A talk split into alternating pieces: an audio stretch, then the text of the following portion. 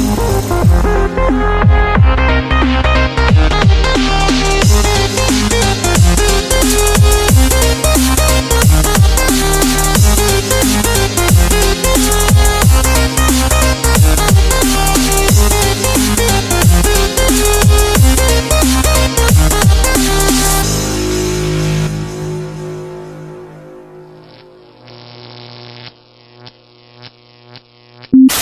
Welcome to Binge Theory, the coolest corner on the internet. I'm your humble host, Julian, and with me today we have three of the best experts on all things cinema, entertainment, comics, gaming on the internet. We have Logan. Hello. We have Brianna. Hello. And we have Kenny. Hello. And today we have another chock full of interesting stuff episode.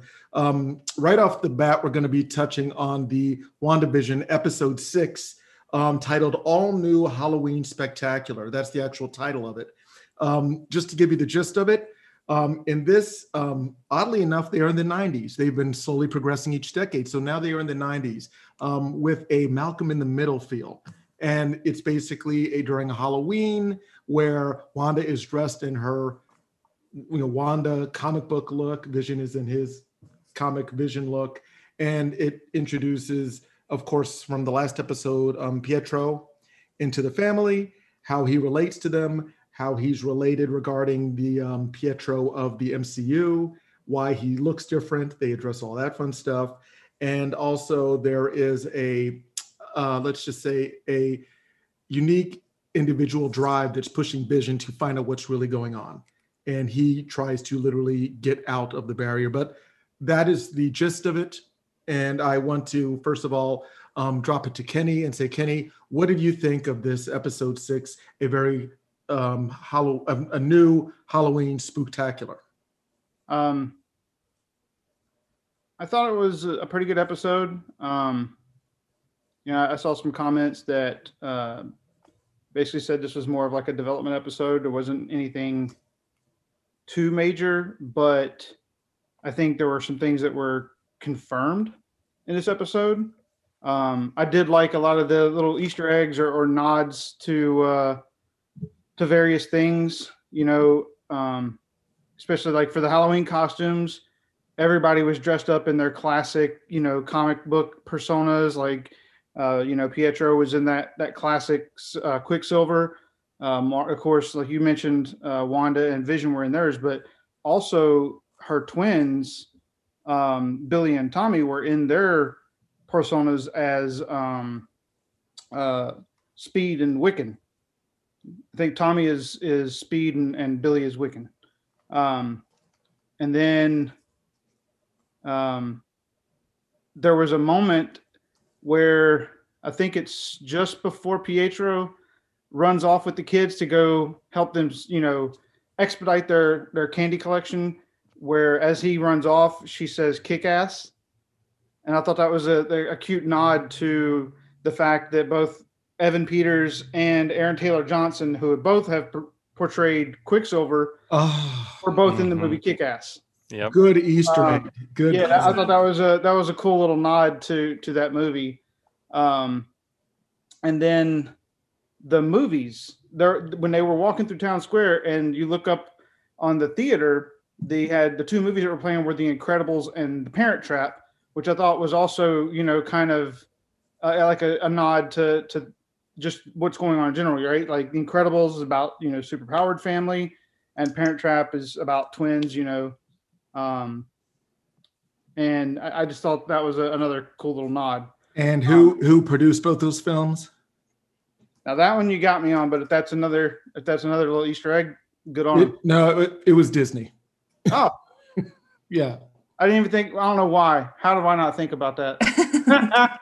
All right, I'm disowned as a uh, as a Disney fan.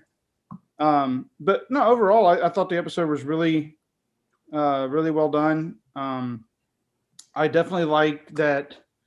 You could tell that there was some, there was tension between Wanda and Vision, and that you could see her frustration with the fact that she could not that, that she couldn't control him and that he wasn't following her uh, script that that you know you could tell she the story that she's wanting to tell um, he's not following so i like that that we're seeing that tension there and then um, obviously we know that as he tried to exit, you know, her uh, hex, that um, he would die.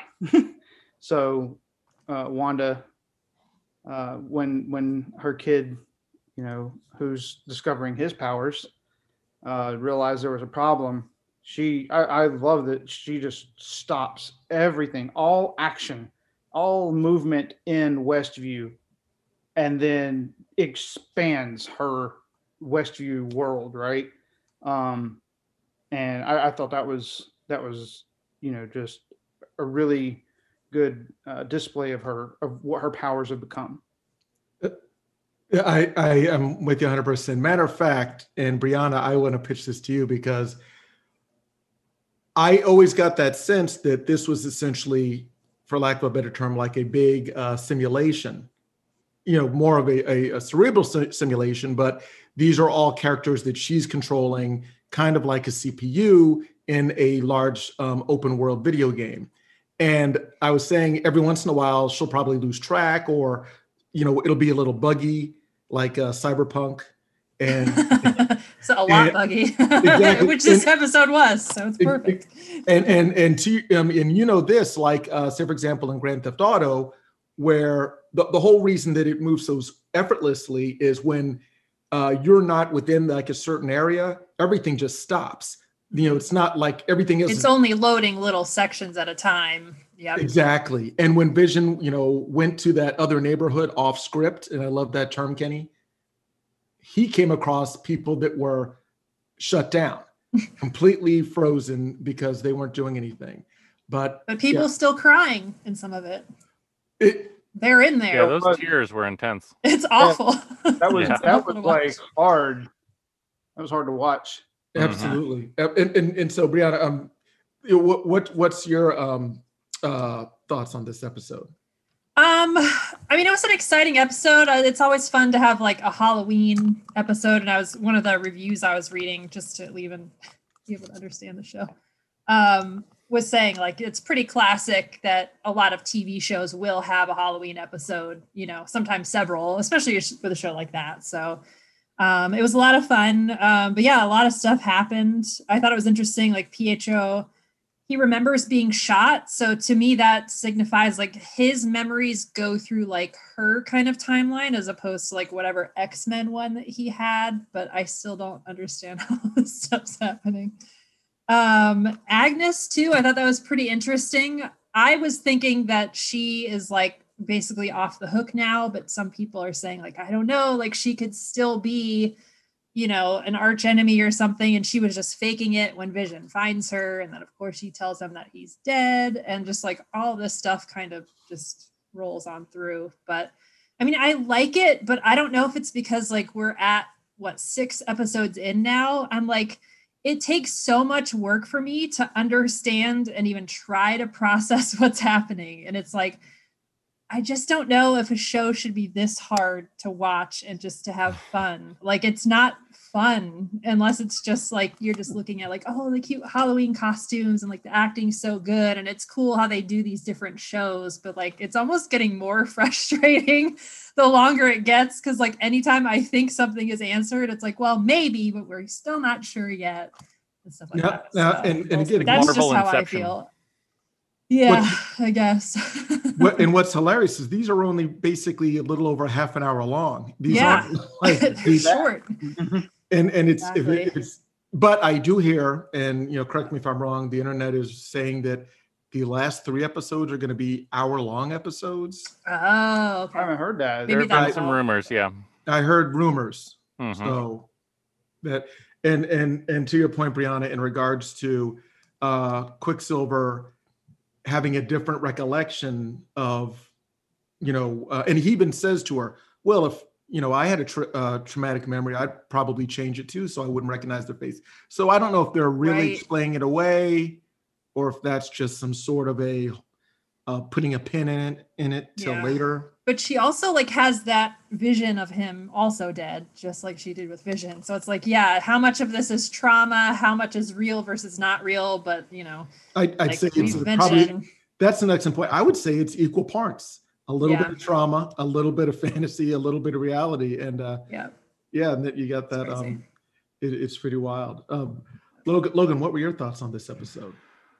So I do think it was more, at least I saw it as more of a, I won't say a filler, but it was definitely, you know, like those Halloween episodes, like the Christmas episodes, like those kind of, you know, special ones would do. They're not moving the main story as much, but they're filling in bits and pieces there. You're seeing more about Vision's discovery. You're seeing more relationship with the kids. Um, I think, you know, it's a little bit more of, of Wanda's the the scope of her power however she's been able to enhance it that much or or whatever has been enhancing it that much. Um, i think the biggest thing for me was the relationship between um, um, i guess really her kids and and whoever is portraying quicksilver because i don't believe it's necessarily him. Um, i don't know if it's I, I I don't think it's him from a multiverse anymore. Um, but if I would point to anybody as possibly being the uh, the lion in sheep's clothing, I would say he's probably got my vote at the moment. Interesting. Um, you know, the way he kind of what did he call the kids in there? Uh, demon spawn. Yeah. Oh yeah, know, that like that you know, and then like, go raise hell. mean? Like that's Unleash, it's just like unleash hell, demon spawn. yeah it's Yeah. just kind of like hmm, yeah but awkward you know like it was just a little too a little too off um and uh yeah i think seeing where that develops and the kids power and and the kind of all the relationship there um and plus wanda's reaction to some of his off the cuffness you know um you know it's like you know don't worry about vision you can't die twice or whatever it was that he said and then she like blasts him through the hay you know? So there's uh it's not quite a a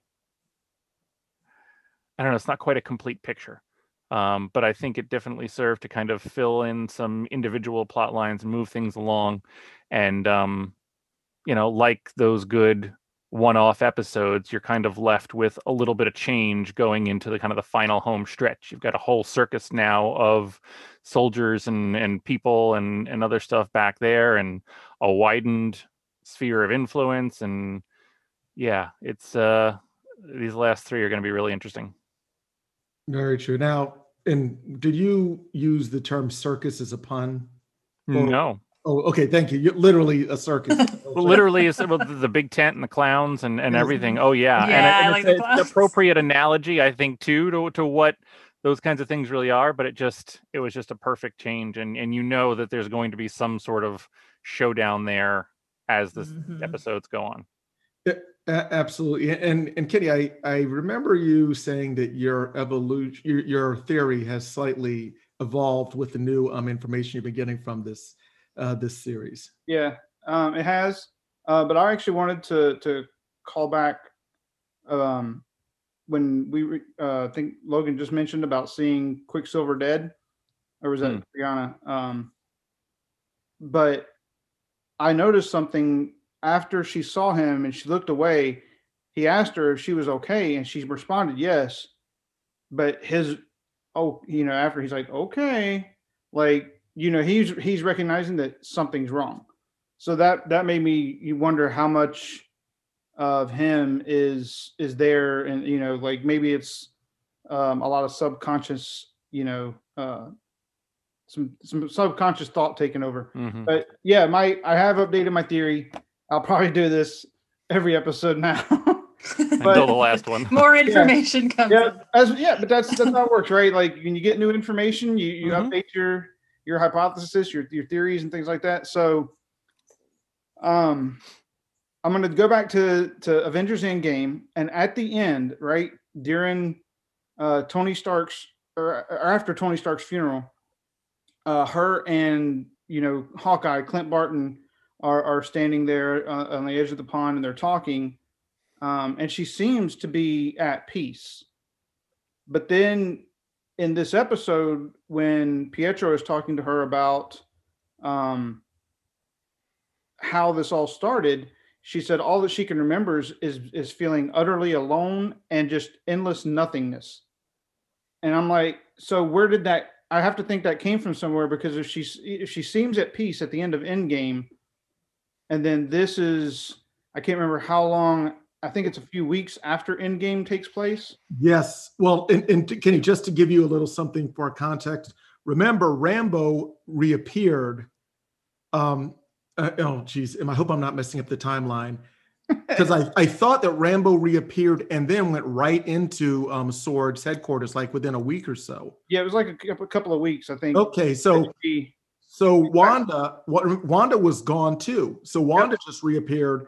Um, so Wanda probably reappeared, and yeah, and then she took on Thanos, and then after Endgame, she yeah. probably you know finally got her chance to see Vision, and I think that might have triggered a lot of the um, because that's she, why, that's why I'm bringing up because well, she yeah, she didn't have a chance to process anything. She was gone. She was uh, gone for, for five years. Yeah, for her vision, yeah. for her vision, that's, that's why, that's why I'm bringing it up though because like I know she hadn't processed that, but in her that that quick little, you know, thing between her and Clint where they're basically talking to each other, she does seem, you know, to accepting of the situation. She doesn't seem like she doesn't come across as utterly depressed. So what I'm what I am thinking is between that time and now um, that some unknown villain that we haven't been introduced to yet, um, possibly like Mephisto or something, is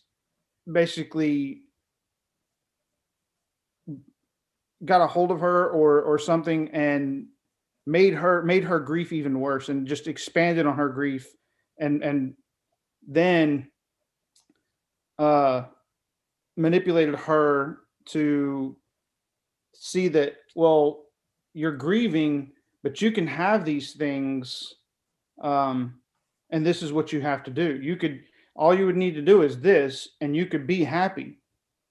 So, yeah. my theory is that whoever this villain is sees her as a very big threat, and this is their way of trying to take her out and remove her from the situation so that she's no longer a threat. See, I don't know that she ever. I, I can certainly appreciate the seeing it, but if if you think of the timeline that Julian put forth, she would have popped back when Hulk snapped. She would have went back in Wakanda where she died because everybody returned to where they were from the snap. So she went right from Wakanda to a portal to fight Endgame, to then do the funeral, and then at the end of the funeral i mean you're still uh know, even you know whether it's any kind of a, a just a series of of road trips or a battle or, or whatever you're still dealing with all that kind of high and then i can appreciate that it wouldn't hit her until clint goes home with his wife and kids yeah i mean and I, everybody starts to kind of go home there and then she really is yeah, the, the funeral is still kind of the end of when she's still in crisis mode, and then everybody leaves to be with their somebody, and she's yeah, left with she nothing. Have vision. yeah, yeah, that's a good point. Yeah, that's true. And and and and I hear you. And a lot of people on the internet have put that chatter out about Mephisto. I have the wonderful benefit of not knowing anything about Mephisto, so that doesn't even register in my. That's why I said probably because I don't yeah. know. I don't know much about Mephisto. I haven't done a lot of research on him. Um, I've heard the name, but I know nothing yeah. more. But I I do I still hold true to that. Someone is using her grief against her, mm-hmm. and ultimately, but by before this season ends, we're gonna see who that is that pushed her to do this, and then I don't know what's gonna happen next. That, that's makes me really wonder though if at the end of this season um, if we're going to have like a huge battle, you know, something that culminates in a huge battle between a, a, you know, like Wanda and Vision and the baddie, or if it's just going to be the baddie gets revealed and then we go on, then it goes to next season. Uh, you know what? Uh, and the only reference I have is a little bit of the source material from the comic. That's the only thing that I'm really going off of. And not saying it could not be a third party manipulating or kind of shaking the uh, uh, the um, gerbil cage, so to speak. I'm just going with the thought that Disney, even though they want to introduce characters, it would better it had better be a character that everybody can just say, "Ooh, that's what's his name," because I don't. I would. I'm just speaking as you know a guy who's watched all the Marvel films, and I you know just heard Mephisto's name just you know in the past couple of weeks. So I, if they're trying to introduce a big baddie, I would at least hope that it would be a big baddie that we all would have some I I would recognition agree. for.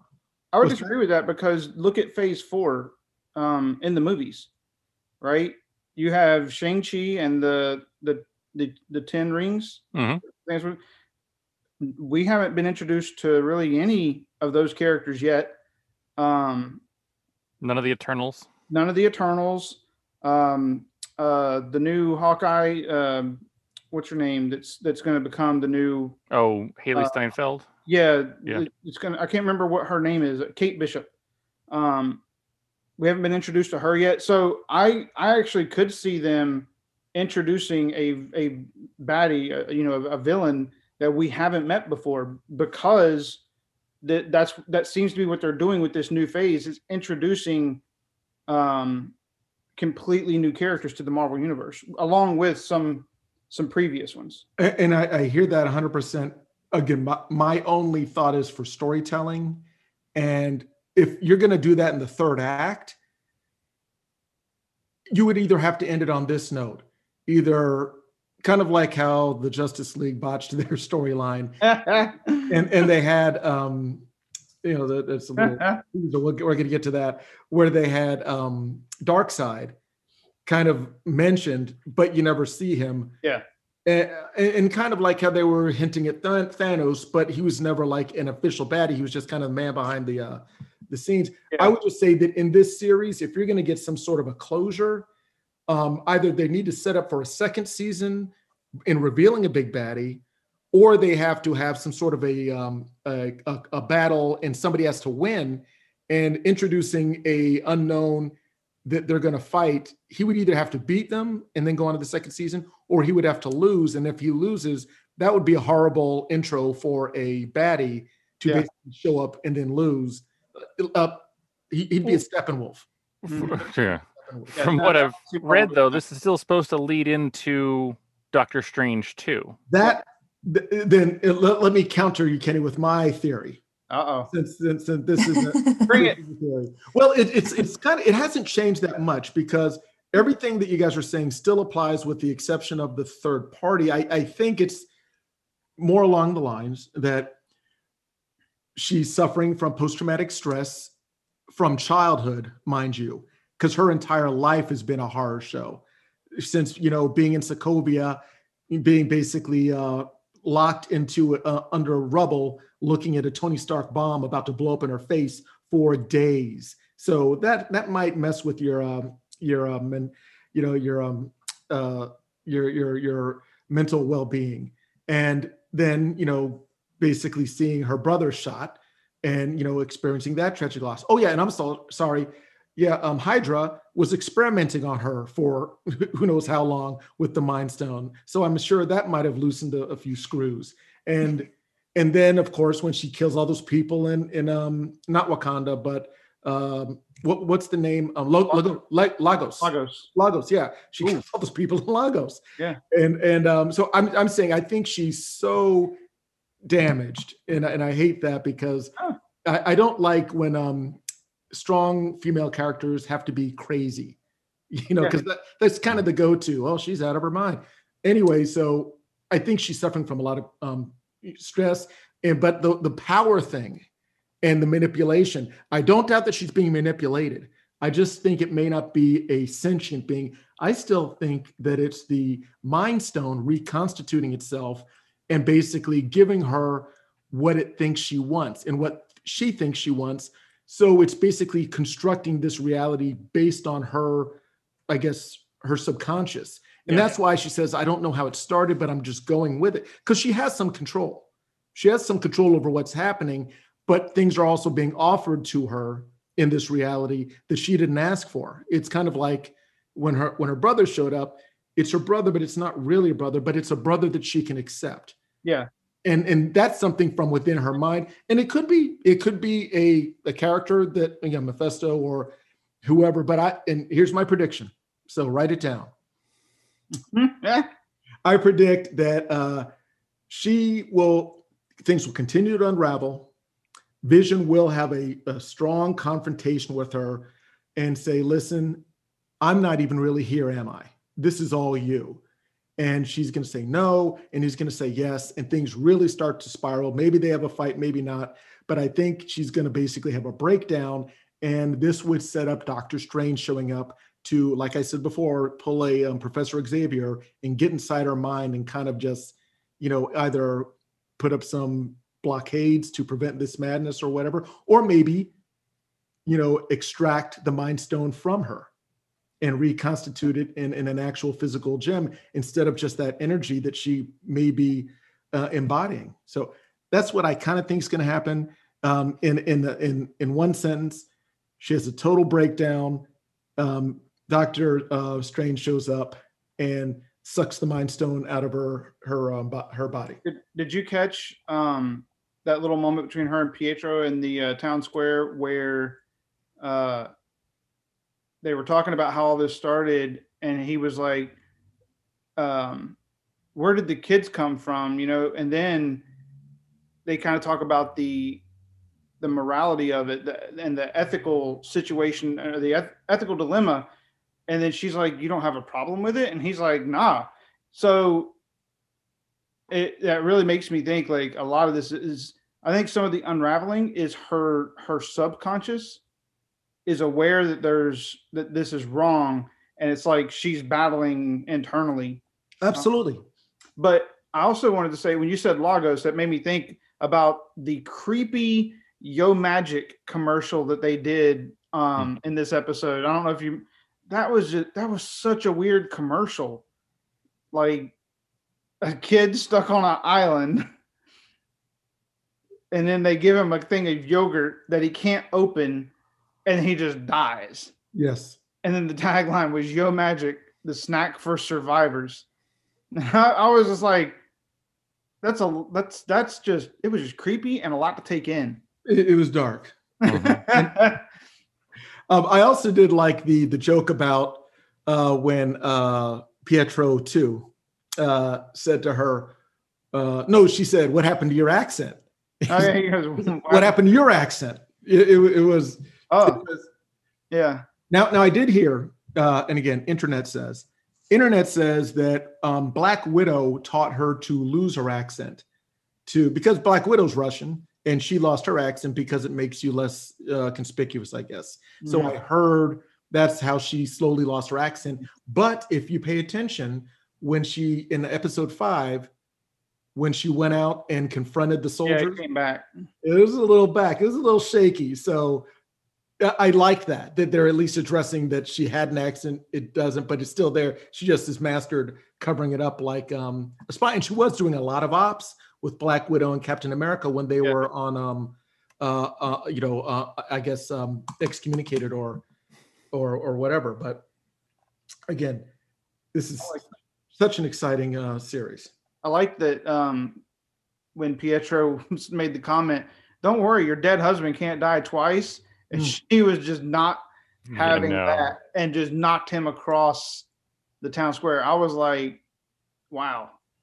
and and that, that yeah that but again to me that um that's her subconscious kind of yeah confronting her with you know the horrors of what's going on just like when she had the flash of vision dead and the flash of pietro dead and and even the control over everybody that's in her reality it's not always 100% it, you know sometimes the the grip loosens a little bit. I mean that's why they're they're crying. I mean they're they're suppressed. It reminded me a lot of um uh um uh what's his name? Jordan peele's uh get out. Mm. if anybody saw that movie the uh, logan university yeah you, you wouldn't see it, it was it was uh, it, i mean again it's it's kind of darker fare but basic the nut in a nutshell the gist of it is is that there are a um there's a young african american man whose uh white one his white girlfriend takes him to meet her family and it turns out that they're part of a cult that basically kidnaps black black men and, or black people you know they could be men or women and uh basically lobotomizes them and then inserts their brain right on the frontal lobe. So they are basically in control of the body most of the time. Oh wow. Most of the time. So they're like being suppressed with, you know, another conscious. And there's moments where they're just in tears because they're powerless. They're being, they're basically along for the ride. And, and I, I just, I get that feeling from, from this episode a lot. Anyway, love it, love it, love it. We're, we're gonna, you know, I mean, how many episodes are in this again? Is it Nine. nine? Okay, so three left. Three Uh, more. Three more. we will see. And you know what? Maybe we'll have a special surprise. I'm not promising anything. I'm just alluding to it. I'm hinting it. I'm putting an Easter egg out there. Perhaps something will happen on the finale. We will see. Hmm. It, it'll be- it could be a very a very binge special episode. There you go. I'm trying to work in branding here. Okay. on to the next topic. We all had the benefit of watching the new Zack Snyder's Justice League trailer. And the, I have thoughts because it's thought provoking, but I would like to start off with Brianna. Brianna, what were your thoughts on the uh, Zack Snyder's Justice League trailer? Um, I mean, it looks exciting. I wrote down CGI slash spectacle because that's what it felt like the whole time. It was like it wasn't a lot of like story centric trailer. It was all just like flash bang fights, just stuff going off everywhere. But um, yeah, I don't. At this point, I'm like, I just want to watch it. Like, I need to rewatch the first one and then obviously watch the new one. But For I just don't remember enough to really like be able to comment more than that. But it literally just felt like this CGI heavy laden trailer. it it is like the rebirth of Michael Bay. Uh, uh, Yes. All the flashes everywhere. it- it- yeah, I mean, they, I'm Yeah. surprised they don't have a warning. You know, one of those um, yeah. strobe, strobe, strobe warnings. Paralysis. Um, Yes. Uh, Logan, what were your thoughts on this? I don't know that might have changed from last time. Um, you know, I I think it will be what you know the director wanted his final vision to be, and I think that is, you know, owed to him as a director on it. And I look forward to seeing what it is and then judging it then. Very true, very true. Um, yeah, not not a lot of new information, just a lot of quick scenes. So Quick scenes, though, you do see Darkseid, which is a nice touch, I think. Um, mostly because I never really bought Steppenwolf as the main villain in the last version of it. Um, and it did seem again like it was. There were some pieces that were cut out and things. You get two different directors trying to do two different things and wildly different visions and all sorts of stuff. So, yeah, looking forward to seeing it as the, you know, one director's complete vision. excellent, excellent. No, no callback to the WandaVision, but just his own vision, vision. His own vision, vision. Yeah. Yep. I'm Uh, glad to see we're getting our HBO sponsored content in this week. Uh, you know what? I'm still waiting for the check. I mean, come on, come on, HBO. Residuals, anything. Yeah. We'll take it. Um, Kenny, what are what are your thoughts on this? Uh, I, I think this is the now there may be one more big trailer, but yeah, this is uh, the first official trailer or the latest trailer. I don't know. What What are your thoughts on? it's definitely the longest one. Yeah. Yes. So I, I I concur with with Logan about um, being able to see Zack Snyder's vision, so to speak, come to life. Um, you know, I think that's that'll be you know nice just to see what his original um, idea was for the picture. But I literally wrote one note for the trailer, and all it says is they went through an awful lot of trouble uh, in an attempt to show us that this is a completely different movie than the original Justice League. Hmm.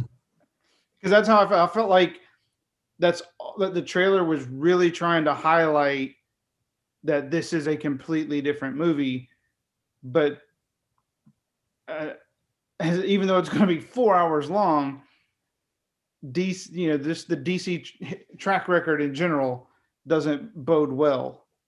Um, so obviously we'll watch it. Um, and Well, I'll- it's our it's our job to watch it as, you know, as yeah. Um, but no, I'll watch it and I, I'll give it its, it, you know, I'll give it a fair, a fair view. I won't like go into it, um, you know, closed minded. I, I, I can, I think my ADD helps with that, that I can, I can go into things kind of, you know, fresh and, and take it for what it is.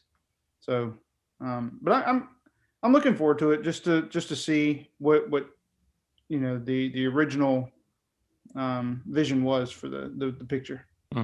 Absolutely. I mean, and I think I said it last time um, when I was when I was talking to Logan about it is for whatever it's worth, you will get the the desired result, the the um, the original vision. Uh, no, no pun intended. And for better or for worse, that's what you're going to get. And and uh, yeah, my two cents is I think that uh, it's like a, they're trying to get a second bite at the apple uh, they redid Steppenwolf, made him look much more metal, you know, uh, and um, they did show Darkseid. Uh, it's funny because they used literally some of the graphics that Steppenwolf was doing, and they just put Darkseid's body over it. Mhm. When he swings and he swings that hammer and hits the ground. That was Steppenwolf in in the original version. So uh, they're just swapping characters. Still Steppenwolf in this version. Um, maybe I miss. Maybe I didn't see it correctly. No, no, I'm just talking about a specific scene. When you saw Darkseid um, hitting the ground with the hammer. I didn't. I thought that was. I thought that was in this trailer. I I, I thought it was still Steppenwolf. No, I'll have to go back and watch it because I I, Yeah. I uh, no, yeah, that well, you, you're right to I- think that. maybe, that's, maybe it's me not going into it with a fresh mind. It's like my I'm seeing the original. Well, yeah, yeah, yeah, that's a good eye because it was basically they just you know uh, photoshopped side over top of Steppenwolf. And again, it is what it is. I mean, I, I did take some notes here. Um, you got Lex doing his voiceover, his creepy voiceover. Um, you know, they and they did show you know that dream, the nightmare sequence again with Batman and his you know his wicked cool duster, and um, um, uh, oh, and you got to see Superman in his black outfit, which is new. And and there is the big reveal at the end that I don't think anybody asked for, but you're going to get it. You're going to get it. Joker wearing tactical gear and saying, you know, the the days of human morality are gone, aren't they, Batman? And again, uh, they better show that they have some deep connection because if if you know uh just referencing i think what is the batman versus superman when you saw the robin uh uniform with haha the joke's on you Mhm. they had better do a very tasteful and impactful connection between that one thing, that one Easter egg, and seeing the Joker again. They, they better be able to tie that together well. Uh, I don't have all the confidence in Zack Snyder's ability to do that. Like I said before, and you know, Brianna, you remember my thoughts on Zack Snyder yes. and what happens when you give him the keys you know, I, I basically think that he's going to give you a lot of show with not a lot of go. And you know, that's it, it is what it is. We will watch it and we will mm-hmm. come to you, the good people on the internet, and share our thoughts and opinions because you know, how else will you know what to think? Yeah. very I good. think that will be interesting too with the length of this one. Because i sometimes when, you know, you're trying to cram in so much show and and you know, different pieces end up in the cutting room floor, you know, if you're not you know, ex- exceptionally exceptionally adept at being able to cut and splice and tell a story while being able to show all the flash and, and bang that you want to um you know i don't know i just i i might be a little bit more hedging my bets for a, a more complete story on this one if only because of the runtime. Now is it going to be too much and we're going to get just kind of superfluous fluff or too much of it maybe but i think with how long this could be we'll probably get the clearest picture to date of you know if that coherent you know engaging story is in there it's just never had the right editor to bring it out it, it- it's all in the editing at the Mhm. end of the day. That can make or break a film. sure I I just hope that it's not five extra minutes of footage all in slow motion. that, that's where you get your extra hour from. It's just a very slow, slow motion fight. Short, slow motion. Um, did they conf- did, did they update the um, release notes? Like, I, I thought originally it was going to be um, four like one hour long episodes, and then I had a friend that told me it was going to that no, it's actually going to be released in a whole four hour long format. I believe it's one four-hour shot. Yeah, I never heard about the four one hours. That would be. Yeah. uh, I, don't- I don't know. because it was going to be four hours long. I think the original intent was they were going to release it almost like a mini series, like like four one hour long, you know, epi- like cut it into just four one hour long episodes. So, Makes but I think. I think it's better just to even though it's four hours long, just go ahead and just put it out there. Yeah. Maybe Snyder put his foot down, like, nope, movie only. Like, gotta listen. Yeah, I, I, I would have issues with watching that stretched out over several days. Um, but y- you know, it, um, because especially because we all know where it ends. So watching a slow rollout of that would be, I guess, you know, kind of anticlimactic. And again, it's it's going to be interesting. It, it's something to do. What are, what are you going to do? If it's cold outside, you know, you can't breathe the air. You might as well watch a four-hour-long movie. Okay, there is a new series on Netflix. Brianna brought this to our attention, and because um, I think she may be the only person who saw it, uh, Brianna, I would like for you to tell me about Malcolm and Marie. Yes. Well, it's a movie, not a series. Oh, Um, Sorry. So, um, but it stars uh, John David Washington. So I was excited because that's the first time I've seen him outside of Tenet. So I was like, okay, yeah, definitely, he's a good actor. And Zendaya, they're literally the two actors in the movie the whole time. Um, it's black and white, so it's like got that artsy kind of look to it. You know, pretty unique to nowadays. Um, but uh, unless you really like them as actors or just like acting and maybe filmmaking in general, don't waste your time. it was so boring. But really, it just looks at uh, relationships and kind of how what fights are and what really turns into fights. Like, is that exactly what you're fighting about? There's a lot of those like undertones, kind of figuring out uh, stuff along the way. Um, yeah, it was it was filmed on regular like celluloid film. So Hmm. I don't know if this is still true, but um, it blew my mind like a couple years ago when I heard that they could only do like I think it's close to like two two and a half minutes max per take before they have to reload, like cut, reload the film, start over again or whatever. But um, the shocking thing about this movie, though, is it has some really long takes. Like I wrote down, like it is literally a movie of monologues. Um, one of the very first scenes um, is like the two of them walking to the house. They're kind of arguing. Zendaya starts dinner because like they just came back. Like basically, he's a movie maker, like filmmaker.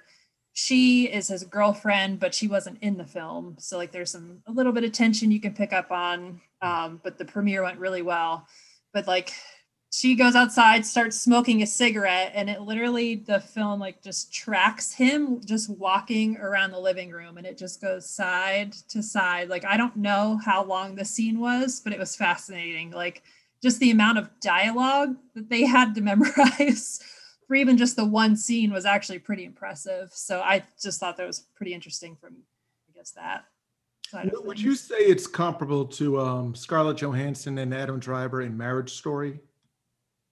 I guess, but I I kind of enjoyed that one more because it the, it was more than just fights. Like literally, this movie is like mainly just the fights and then the discussions afterwards, and then something else comes up. Like that is literally all this movie is, And and, it's in one house. And actually, I should mention like they shot it in COVID times, so it's like there was probably like less than ten people there. It was only the two actors. They like rented this house, outfitted it, and like that was it. You know, it's pretty simple in that regard. it's crazy, but it's uh, yeah, I don't, and I think it's close to two hours. It's like an hour and forty-five, so I that's saw- a long movie to just sit. I was like, I need to pay attention, but I'd rather just be on my phone. So I, I, I and and here's I told Brianna before we started. Uh, I was planning on watching it, and no, I- you don't have to. I I turned. I it was funny as I turned it on, and it starts very art housey. You're 100 percent right. It's almost like a student film. It's it was a it was a grainy uh, film. You could tell it was on Mhm. film, and they started with the um the um the the opening title, and a lot of the uh, credits were on the front end, uh, and it was I I I, I- checked out. I, I, I punched out.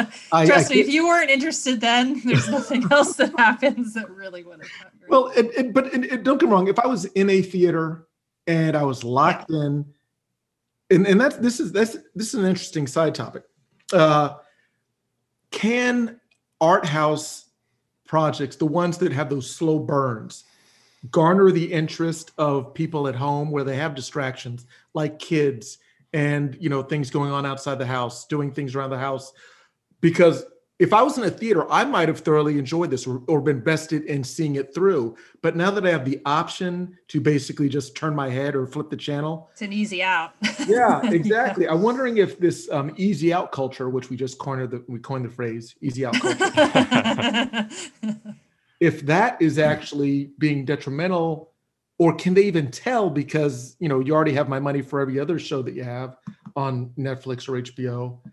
Uh, and I'm wondering if that that's the case. If the art house films that are not is you know uh, pow in your face, you know, you know Justice League, Michael Bay like, if um, people are less inclined to watch those than they would, uh, because it's it's it's it's, it's the competition is right uh, just a thumb click away. I'm wondering if that is the case. Interesting. to me, I- it's kind of both ways though, because like I only see movies in the theater that I really want to see. So I probably wouldn't have watched it if it was in the theater. But if it had been on Netflix later, or like, you know, right now it's on Netflix, I was like, okay, yeah, like I really wanted to watch it because of the actors and whatnot. And, and Kenny, you were going to say something? Um, yeah. So I think I think you have a point there with uh, your coined phrase of easy out uh, culture. Um, I'm writing it down. Hold yeah, you. We've talked about I Get think- Out and Easy Out. I think some of it is um,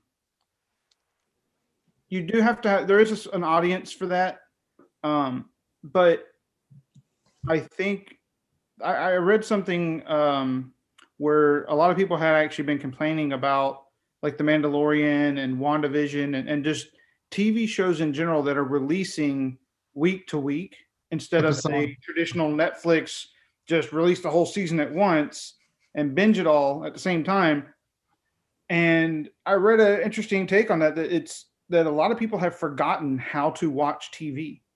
Right. And they're so used to this instant access, uh, instant binge mode, you know, what I mean, and I, and we're binge theory, right? Like we we like to binge, but at the same time, I think there's a there's a level of appreciation that a lot of us have lost with the suspense you get um, and the analysis you get from having shows released week to week. Because that's I the the the biggest TV show that that's done that for me recently was Game of Thrones. I didn't realize how much I enjoyed the week to and I, I you know used to hate cliffhangers right? I hated like waiting for the but i loved all of the discussion i would have with coworkers and friends and just uh, and my wife and just talking about all the the possibilities of what's going to happen in the next episode what do we think's going on? And i i realized like you don't get that when you can see the entire season all at once. You're just like well i know it happens because i can watch it all in one day um Yeah, it is. It probably is better for discussion, like when it's week at a time, because you know that person has only watched that one episode. So it's like, did you watch it last night? As opposed to like, wait, what episode are you on? yeah exactly For Um, sure. but I also think that I'm sure Netflix has the ability to look at the data and see how long you you watched a movie, so they can see like Yeah. Julian watched this movie for two minutes and 34 seconds and then checked out. Not even that long, but yes. Well, yeah, I think there was actually some controversy over The Witcher, like when they dropped that season. What they quantified as people watching it, I think was like you just had to watch 10 seconds of the first episode. So it looks super inflated, but you know that not everyone stuck around for that. Like how many of those were like accidental clicks or someone just didn't like it and like stopped after the first episode or whatever it is. So Um, but you know they look at that stuff. But I was also going to say that um, I was actually, I was actually wanting to see it, but we we, we don't have Netflix anymore, um, so I, I can't I can't watch it right now. But I actually did want to to watch it because um, I I every once in a while I do like to watch movies where it's minimal it's minimal actors minimal crew because I think there's there's there's really good art to that um, and it, it gives you the chance to think about like what what it took to make that movie um you know with with that minimal that minimal you know aspect Yeah. So- Well, and when you're used to the Marvels, it's like it's almost like going back to the basics. Like it's Yeah. just like no filters. Like it's just acting for acting's sake. yeah And I did like uh, Kenny how for a second you said, um, you know, the going back to the typical Netflix formula, where Netflix was revolutionary just three years ago because everything was episodic up until then. So it did. You're right. It completely um, blew up our our digestion of media and and how people do consume media in that respect. Yeah. I I do like and and let me put this out to you. Um, I see a difference in episodic shows. I see the episodes of like the single camera sitcoms where it's everything is wrapped up in 30 minutes. Mhm. You don't need a next episode to know where it's going. Everything is compartmentalized within that episode. And then you have your WandaVisions, your Mandalorians, your Game of Thrones that are a part of a larger story arc. Each one has its own little victory or its own little story arc, but it's part of a larger narrative. And I can see, like, say, for example, The Office or any show like The Office. I don't need it to be released every week. Just give it to me and I'll consume it like popcorn because I get the the whole package in each episode. Yeah. But when it comes to the um the larger arcs, I can see the benefit of having it done weekly. So I guess the term episodic may be a little too broad. Yeah. And, and I use it. So I- I'm just thinking maybe I need to re reassess what episodic actually means. Well, I think that's still what they call it, the episodic versus serialized, right? That okay, so let yeah, let's uh and again let- we're we're doing uh we're doing um media 101 here. So let, let, let, let's let's define the difference between between the two, please. so the way I would always I had always done it, right or wrong, well, serialized was a cohesive story where you can't just watch episode two and then episode ten and then episode seven. Each episode has to be watched in order to be able to follow it. Um, first show that I can remember like that uh, was probably Babylon Five, where you had to watch them all in order. Each one built off another. There were sure some filler episodes here or there, but the entire series was the arc. You could not just bump in here and there, as opposed to a Star Trek The Next Generation, where it was more of an episodic Planet of the Week kind of a thing. And you could watch episode two of season two and episode 10 of season five. And besides, maybe the actors look a little older. Um, they're on a planet, stuff happens, they resolve it, have a nice day. So it doesn't really matter that way. And that was always the distinction I made between the two. I like that. No, no, that Uh, there you go. That it's official. we have a serial and when we have just the simple episodics. I like that. That that's uh because I, like to categorize things and then put them in lists and all fun fun stuff. So not to drag up old uh older shows and and painful memories but um if i remember correctly when firefly when firefly was released and it was part of the issue with why it, it was getting poor ratings is uh was it fox that was releasing it Yep. was releasing the episodes out of order Yep. and the people were confused and therefore they didn't want to watch the show. Yeah, there were emotional bites and and just actual character building. You know, the same characters on the ship getting to know the characters, kind of Yeah. thing, that they released out of order, so you didn't have kind of that appropriate level of emotional attachment and understanding to what their different plights and stories were. So you were always just kind of lost, wondering, well, why do I care so much, or or what what what are you talking about that you know this thing is going on or that thing is going on, and that was attributed to one of the things that that never let it really get a foothold. All Wh- right. Why did they um, release it out of uh, ser- uh, uh, sequence? Fox, you'll have to ask them. That, that that is odd, though. I mean, Yeah. it just I can understand loop releasing them all at once, but yeah, just haphazardly. That's like, you know, releasing a Gi- well, I don't want to say Gilligan's Island, but uh, like Game of Thrones out of order, hmm and, and you're just, huh.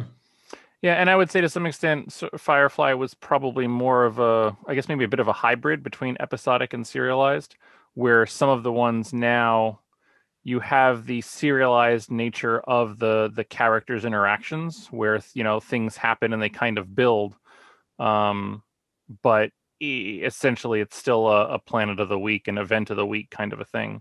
Mhm. Um, you know, uh, going back uh, to you know something like a oh i don't know maybe a quantum leap you know you would have kind of the relationship between the two characters as they got to know each other as they developed a rapport with each other and you know getting that out of order you know if you got one that was filmed 6 or 7 episodes in first you might see a a level of attachment or you know it'll be written in such a way that the the writer or the director would assume you've seen six or seven stories of them working together. So they're starting to find their their their you know flow with each other. And if that's out of order you're you're never going to get that or see that.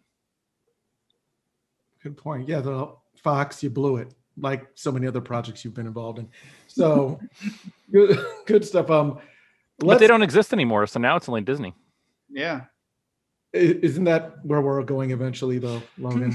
They're gonna. It's all everything. it's all just Disney. it's all just D- disney or netflix yep Uh, Netflix better watch its back because I bet I wouldn't put it past Disney just to you know write a write a ridiculously large check and just say you know we'll we'll take it from here. You know, you know what what do you got?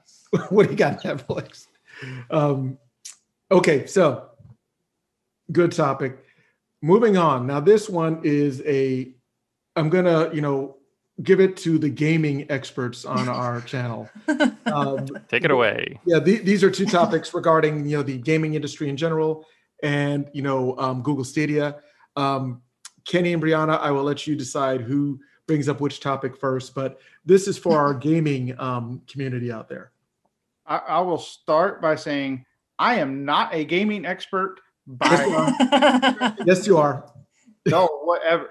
Maybe compared to you, Yeah, Which anybody could do compared that. a season, a regular gamer, compared to half the people on here you are so Yeah. you're automatically in the majority You're Yeah. top fifty percent. Yeah. that's all it takes. I- to, to say that I, that Brianna is probably more of a, a a gaming expert than I am. all right. Well, you, you can be you can be um our, in our segment regular gamer. Okay. Average, Semi-regular Go gamer. There we go.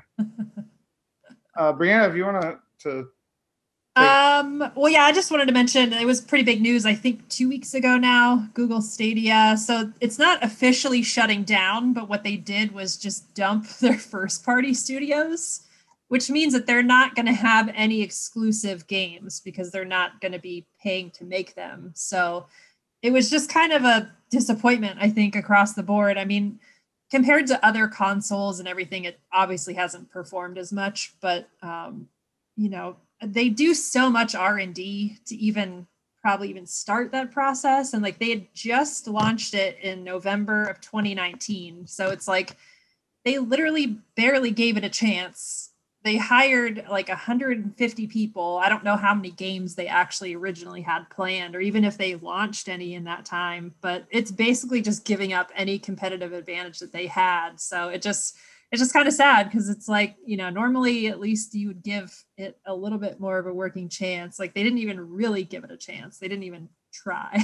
So But Isn't that their kind of mo though? They just exp- I mean, yeah and that's kind of the whole shtick is like oh there there they go again. Just throw a bunch of money at it and like maybe not have the right people on board to manage it. And it just Fail like, fast, that's fail not going to fit. And it's like video games are so hard to make. And like it's such a competitive area like you already have the xboxes the playstations and the nintendos who just dominate the consoles obviously that have gone like decades now and just yeah it just i don't know why they even did it in the first place to be honest it's just Well, maybe they just had um, a budget and they said, okay, um, yeah, we need to spend this uh, five billion dollars. What do Yeah. Billy, Billy?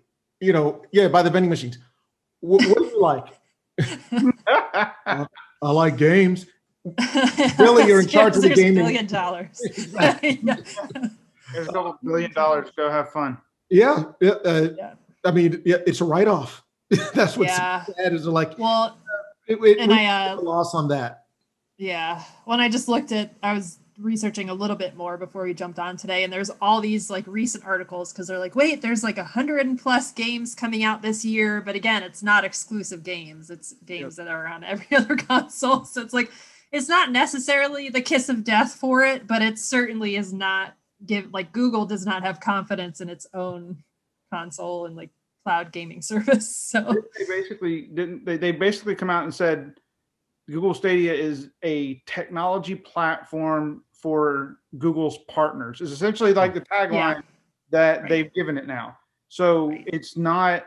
It's it's basically like we're going to let our our Google partners leverage this platform for it sounds like game development essentially.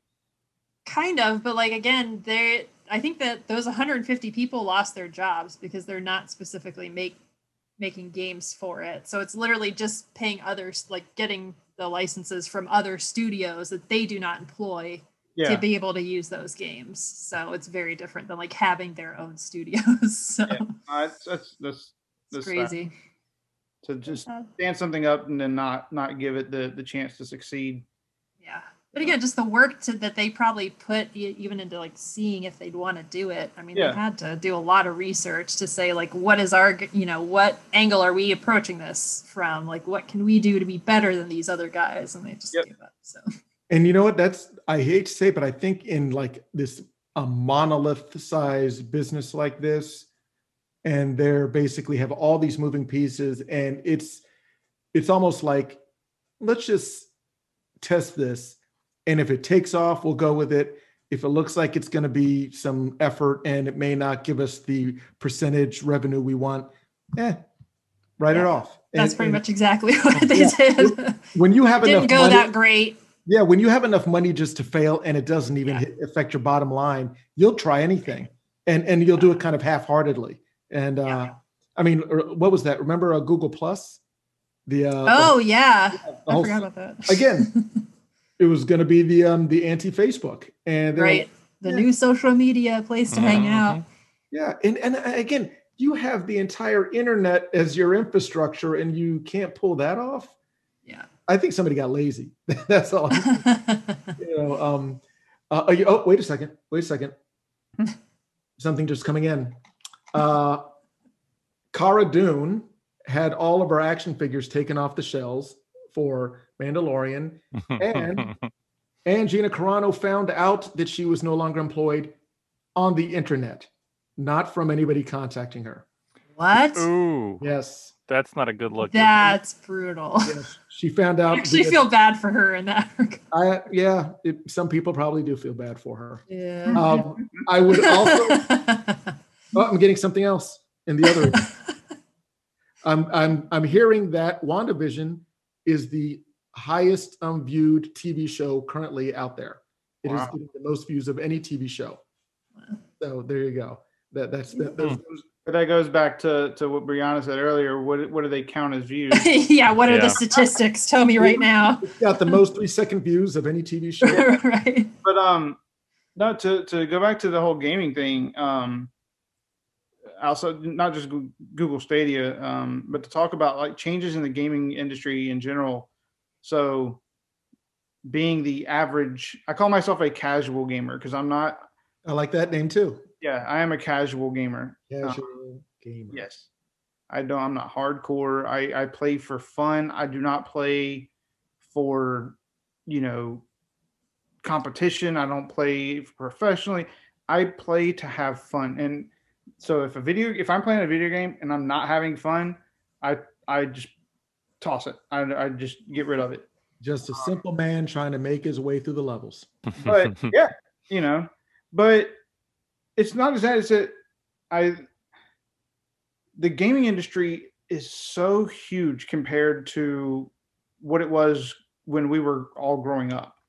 Like growing up, there was your your cons. There was basically the console games, and and you know you had arcades, you had consoles, computer, you know PC, and that was it. Um, and now there's so many genres. Like you still have the consoles, you still have PC. Um, surprisingly, there's still arcades. Um, but Aren't they like retro arcades? Aren't they like ironic arcades? not like you know, there's like bar. A lot of them are called barcades now. Like it's you know, they're a lot of them target adult, more like um, you know, late teen and and more adult customers. Um, but Are, are they new games or are they like the um, the Miss Pac-Man? no, it's a, it's a mix of new and old. Um, I know Dave and Buster's used to be the last arcade that I saw. there's actually uh there's one up in uh um ashburn virginia i think it's called the zone Hmm. um i've been up there a few times it's it's pretty cool Hmm. um and they have a full you know full bar and they they have food and stuff so yeah you can We, we might have to do an on location on a game. episode. We might- you know, like then you have then then we had smartphones come out and then you had the the um advent of um mobile gaming and mobile gaming has just changed gaming in general it's because there's so much money there. yeah like so a lot more companies are making them. gaming industry is just a money maker um And you know what? And, and here's the thing. I let let me let me dig in on that for one second, Kenny, because uh, I am a you know what you call a uh, a thumb gamer. You know where you're basically you know uh, thumb gaming on your phone. And Brianna is 100 percent right. It is such a money grab because you can these games are set up almost where you can't lose. It's this Hmm. steady progression of you know okay, yeah, you made an advancement. Here's an ad. You made a little more advancement. Here's an ad. And before you realize you've been playing it for four months and you haven't really done anything other than change the color of the background and Yep. you've seen literally 5,000 ads. So it, it's it's very clever. It's very, hey pay us 4.99 and you can get rid of the ads it, I never fall for that. I- I'm a I- cheapskate. I'm like, I'll just sit here through it. I'm not paying them any money. it- it's a game of attrition. I'll watch your ads. I'm not giving you a penny. Yeah, exactly. Put But they foot make more money on the ads than they do off that 4.99. Yeah. That's true. I mean, it's it's calculated. I mean, um, I, I've worked with some app developers, and it is a um, you know a, a, cost assessment where you're saying, okay, our average player will not get bored for two three months, and the, their average play time is yada yada. So, based on that, ad you know it, it's like insurance. They they they already know what the numbers are before you start playing. So, but uh, you're right. Mobile gaming.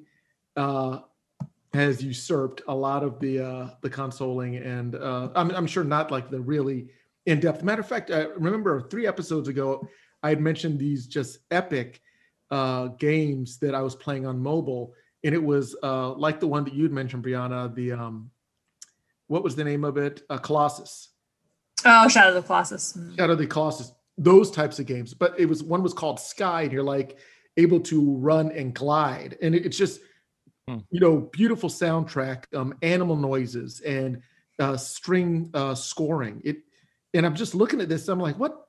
Where's my Pong? I, I want Pong back.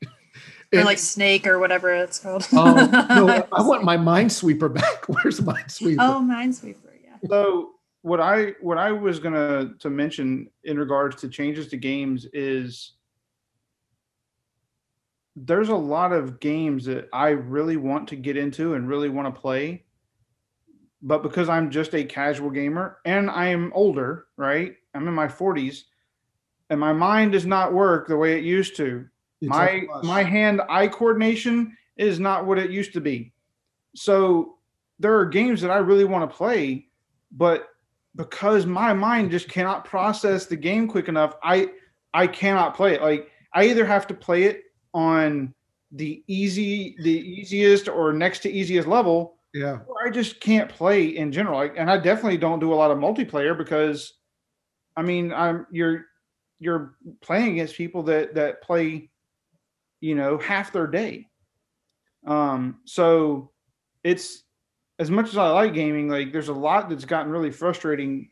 So there's there's some things that are targeted towards casual gamers and then there's there's not. So um you know, I mentioned, I, I think I mentioned in a couple episodes that I was playing the F1 game a lot, right? The Formula One game on, on my PS4, and it's it's it's fun, but you can have a lot more fun out of it by not playing in the casual, easy, the control car. Like if you put more simulation into it, like and you you up the the AI level so that it's harder to race against, but the problem is, is once I take off the Yeah. the the training wheels, I just I I don't have the hand eye coordination to make it fun. It's it becomes instantly frustrating. And the time it takes someone to play the game long enough to, to develop that skill, I don't have that kind of time. So that, that's that's some of my issues with the way the gaming industry has gone is there's a lot of games that are just they're geared towards more um the gamers that you know are playing five six seven eight hours a day. Because and i get it. Like i get that that's their that is their um primary market right? That's who they're marketing towards. But it's it would be nice but like the Formula One game, they have what they call a ca- this year they introduced a casual racing style where it's like they put on all the training wheels. You can make the AI as hard as you want, um, which does make it more challenging for like somebody like me. But if more games did stuff like that, it would be easier to to allow like ca- casual gamers to play. Yeah, I, I think it, you know, and again, I'm sure they crunched the numbers and they said, hey, who has uh, a ridiculous amount of free time and can, you know, throw some money away on a $70 game? And it's usually not somebody with a mortgage. So No. I, Yeah, I, right. I, I think, um, A lot of times it's the mortgage payer buying the games.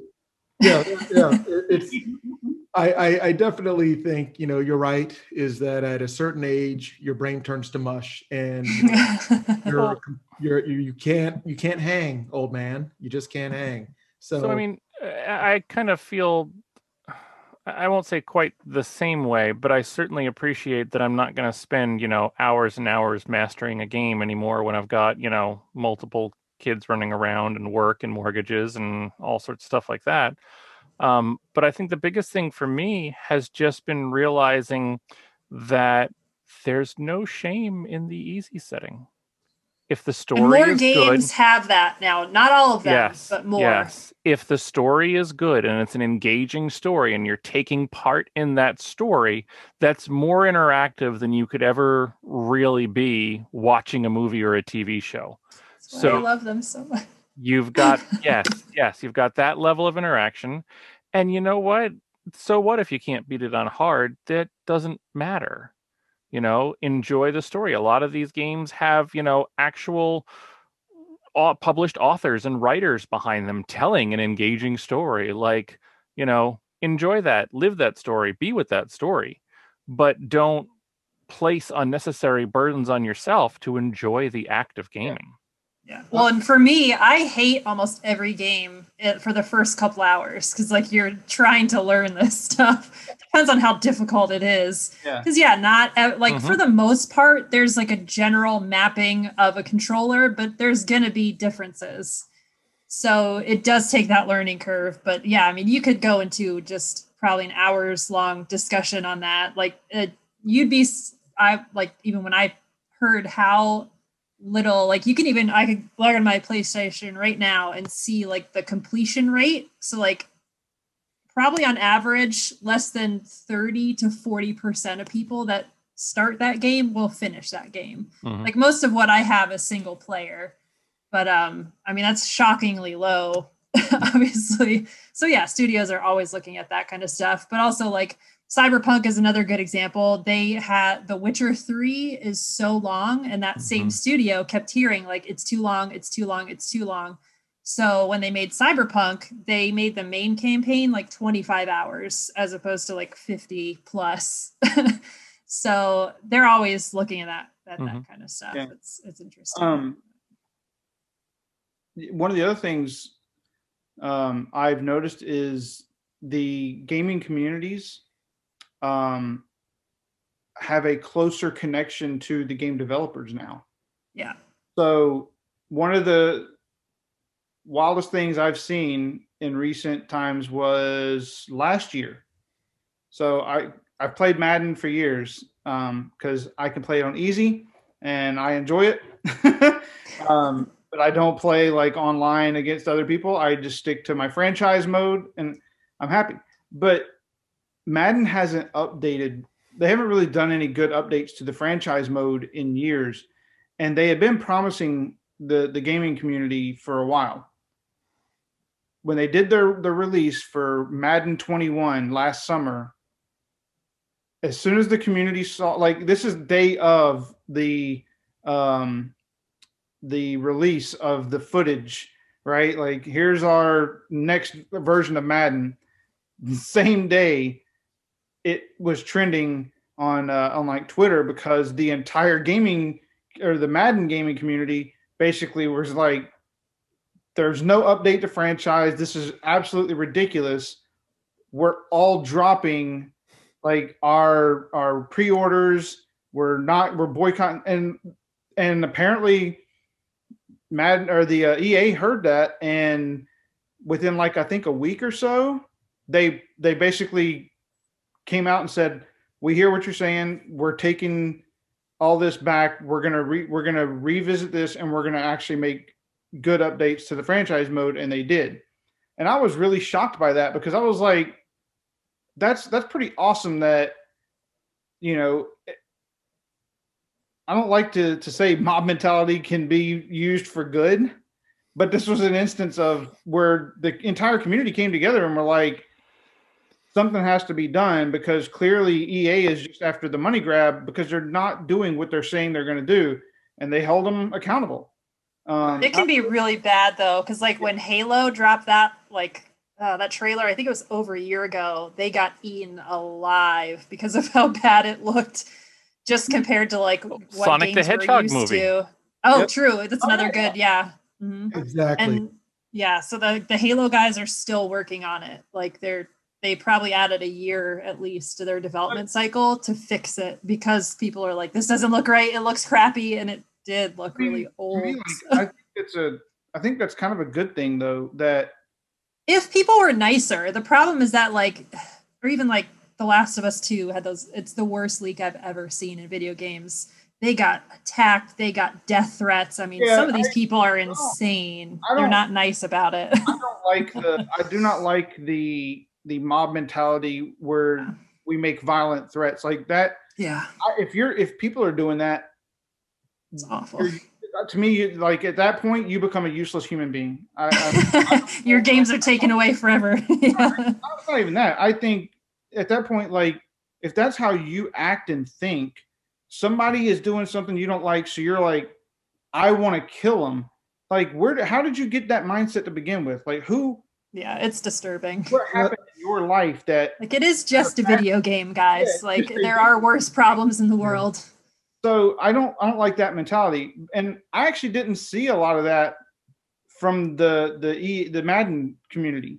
Mm. It was more like, hey, I'm actually canceling my pre-order, and then they would follow through with it. And I'm wondering if companies like GameStop and Best Buy and other other gaming outlets started seeing that and and maybe were reporting and that was somehow getting back to like EA that hey this is really happening like people are actually canceling their pre-orders of the game Right. and that's what got their attention Uh, Um, I, I, I would um, just to uh, you know put a finer point on that. I would say that just like before, there is a uh, a, a cost analysis that goes into everything, and I wouldn't even say it's necessarily the the vitriol that moves the needle, but it's the dollars. And if they see that Mm. um, and to use Logan's uh, analogy perfectly, Sonic the Hedgehog. Yeah, they hate the way it looks. How much would it cost us to fix it versus how much do you think we'll lose if nobody goes to see it? Mhm. And they said, well, we could fix it for about maybe 10, 20 million dollars. Do it. And I think that's the same metric that's applying to gaming. They say, hey, you know, look with the feedback we're getting, we're probably going to do this much in sales. How much would it cost to go back and rework it? And and that's that's business 101 is you know, you try and make the most with what you got. And yeah, and because we live in this world where you can get instant feedback, because focus groups are the world now. You can literally find out what you're going to be doing based on, you know, mm-hmm. the I'm sure they have some sort of an algorithm where they're actually seeing all of the negative posts and the positive posts. I mean, I've done metrics on that where I've literally seen the, the thumbs up and thumbs down on posts. So it's not too hard to quantify. No. And, And it worked for Sonic. absolutely, Yeah. I mean, it, it blew up. It hit what three hundred million dollar box office, and there's a, a second one in development. I mean, it it paid off to listen. And I think a big part of that might have been because not only did it get all the press for it being so horrible, Mhm. but it doubled down on getting that press because it said, okay, I want to see how they fixed it. You know, so it's almost like if Cats would have reworked their, uh, you know, their movie, I bet they would have had it. So Oh. Mm. one of the other other gaming uh, points I was going to talk about, I wanted to get everybody's thoughts on was there. There's been a huge leap and, and push into the virtual reality and augmented reality games that are, you know, geared towards helping people be more active. Like uh, for virtual reality, um, I have several friends that have that game uh, Beat Saber I was gonna say, Beat And Saber. they- and they, they love it, but they're like, it is, it becomes like an arm workout. Mhm. Um, and then you have games like Pokemon Go and, and, um, you know, the, the platform that that was built on, uh, which was e- Egress or In- Ingress, I think. Ingress. Ingrid. And then, of course, there was like a Harry Potter version that came out uh, on from the same platform um, that are geared towards getting people out of their houses and moving around and discovering new things. Um, and I just what was you know wanted to see what everybody's takes on those were. Uh, well, I remember when I was younger, I used to um, go outside and live without the assistance of it. you didn't have to buy something. Yeah. And it, Oh, well, that, that must have been a while ago. yes, it well, you know, it, like, it, it looked like um, uh, it looked like the movie Malcolm and Marie. Everything was black and white. yes. Ah, That's not before color. Yes, before. Right, yes, right. it was- had a tetherball. And and I um I do remember when Wii came out, and the Wii was supposed to be the physical. I, Uh, was like, I still have my Wii. It's so Mhm. fun. yeah, Is you can be lazy with the Wii. There was there's so many ways to be lazy with it. yeah, you could just be like, so you Yeah. put it on. So, where's you Beat Saber? You have to be like, bah, bah, bah, constantly. so Kenny, you put it on easy. Is that what you're telling me? What's that? We you put we No, on easy. no, like literally all like all of the games. Like you can like bowling, you can sit in your chair and you don't have to get up and do anything. You just How can you make bowling less of a physical sport? That I'm just saying the same thing with tennis. Like you can play it from sitting in a chair. Like there's yes, very little movement required. So yes. um That that's that is, that is hilarious. I'm sorry. Yeah. Um. Every, everybody else had thoughts on it. Yes, yes. The uh the virtual. You know. You know. Uh. Like what was Michelle Obama's initiative? Uh. Get out and play stupid. I forget what was the name of it. Oh, let's let's get, get moving. I'm sure Like, that's keep it. get out of the house. Yes. I mean, I'm not opposed to them. I'm I like VR, but like they're still kind of expensive. So it's because Mhm. you have to buy the whole setup, Yeah, the whole kit. obviously. But yeah, and those are ones that I'll play for a little while, but not like a. I mean, I can play all day if I have the right game. So I don't know. Yeah, But yeah, it's cool to get people moving. hmm Yeah, I think the cost of entry for good VR is still just too high for most people. It's way too Mhm. high. I know it's high for me, um, and I don't think as much as the the Pokemon Go and some of the others worked. I don't think there's still a good enough interface for AR to really take it to that next level. Um, I mean, I really think you'd need a pair of, of AR glasses that don't look dorky, for lack of a scientific term. Yeah. Um, and then you can really, I mean, what you can do once it reaches that point uh, is limitless. I mean, you can have entirely separate worlds and countries you can live in, Yeah. all in AR overlaid in the real world with existing buildings and existing places and things. I mean, And did you know you will remember things like directionally Mhm. like you would in real life as opposed to like watching it or just playing a regular video game Mm. because like how it's like mapped onto your face and how your brain receives it. It's There's a- fascinating. There's a really good uh, two book series that I read uh, by an author author named Daniel Suarez, and it is called Daemon and Freedom TM. And part of the overall plot of that that those two books is that this uh, multi-billionaire gamer before he dies has created this basically um, alternate or augmented reality um you know rpg like or mmo rpg mhm. where that, that basically becomes its own subculture and sub society like you can only interact with with people if you are part of that that society and you have to have the the they talk about how you see people wearing these you know kind of weird glasses but they're not really weird um, and they're presenting an augmented reality Mhm. Um, That reminds me of Ready Player One.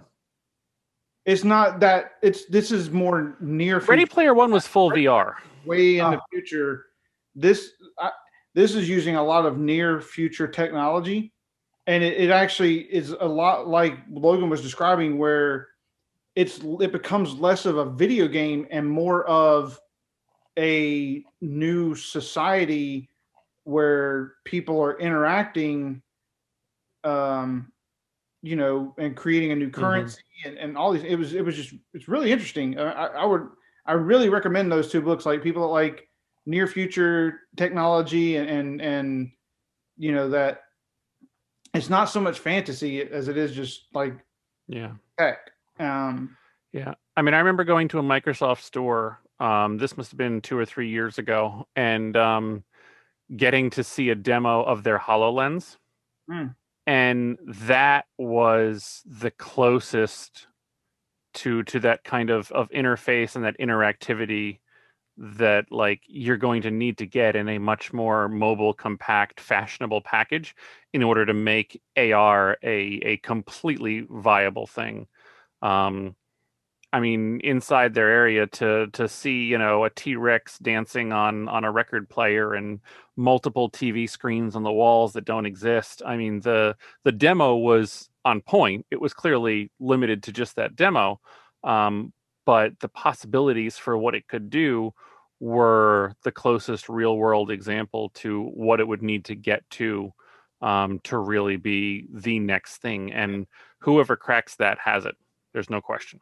Think about like you're walking if you were walking around and like I run into you on the street, Julian, and then but I haven't met you before. But because we're both part of this um augmented reality subculture, I can see that like what's displayed for me is your character is, is your name and I can, you know, through interacting with the lens, I can click on like a profile and I can see who you are and I can see how other people who have interacted with you have rated you.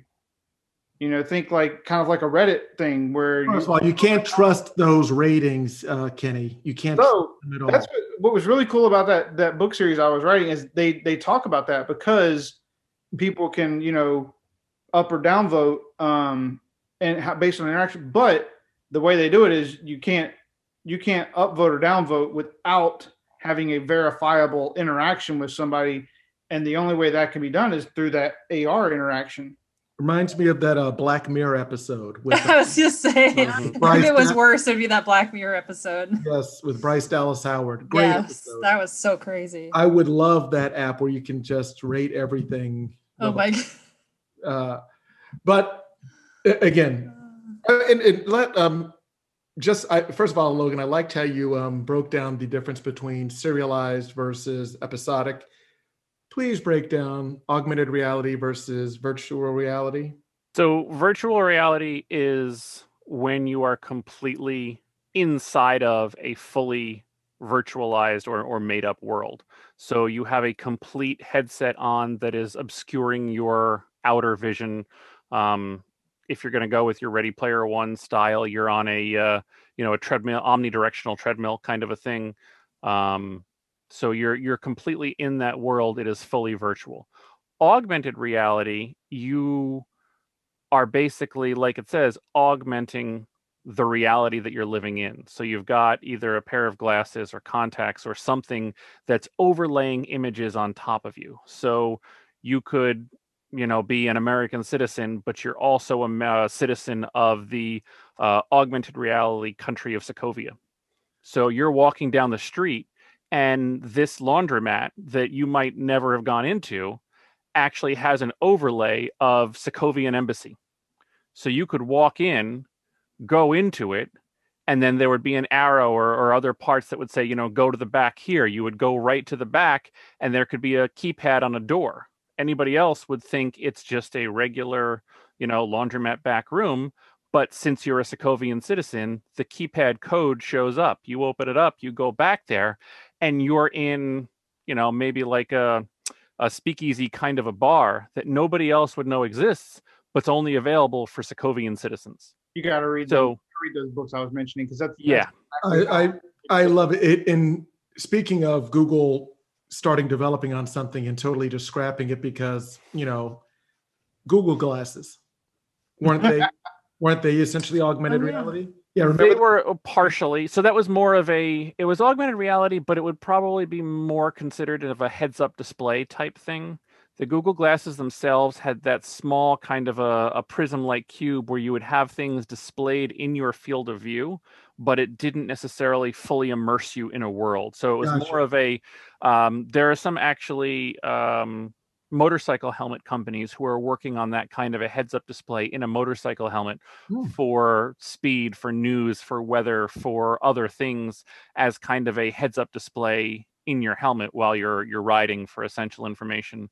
And I would probably say the Google Glass was more akin to to that kind of a walk around heads up display. I think that's actually how it's still being used in some manufacturing areas, the last I heard. Mm. Um, as opposed to a fully immersive augmented reality. Well, and, and to your point, I think augmented reality would be that's that's another evolutionary jump, just like um, smartphones. Mm, Because you're right, if you could look at a restaurant and the menu pops up, or a commercial pops up, or the rating pops up, it takes so much of the thinking out of life, and that's what technology is all about. mhm. It's helping you, dummy. It's helping you get through this world. So I, I love it. I love all of that. Um, I'll start working on that with you guys um, after the show. We'll we'll put together some VR AR uh, head um, HUD stuff. So good good stuff. Good good stuff. Um, guys, th- that is all I have. So um, amazing stuff. Again, fantastic, um, fantastic um, episode as always. Uh, we're going to be back for episode seven of WandaVision. Uh, you know, unless our old brains can't, you know, muster the ability to get back online because we're, you know, what do you call it? Um, decrepitude. I think that's what they called it in um, Blade Runner. Yes. Uh, old, old we got the old man disease. You know, I, I can't play Oh. games anymore.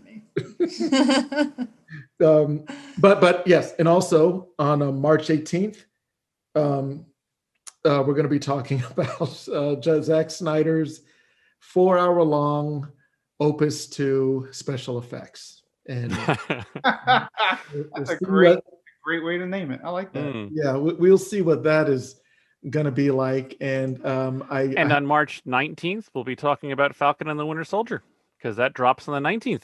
Exactly. Exactly. Remember, remember last episode, Logan, I was talking about how they're they're rolling out the Marvel stuff. Yeah. So uh, and and th- but also you know the the Star Wars stuff. So I think Disney. I'm I'm gonna I'm willing to bet that Disney on these um uh serial episodes are going to be uh two three seasons tops. I, I don't think they're going to run them into the ground. They got Obi Wan. No, yeah. I think, like we said, they'll be as just as long as they need to be, and they're not going to go on any longer than that.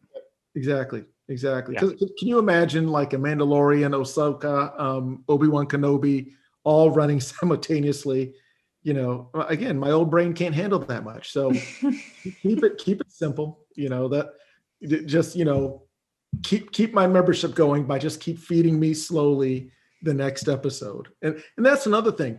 If you think about it, um, the Disney Channel, their library is huge, but it's not Netflix huge.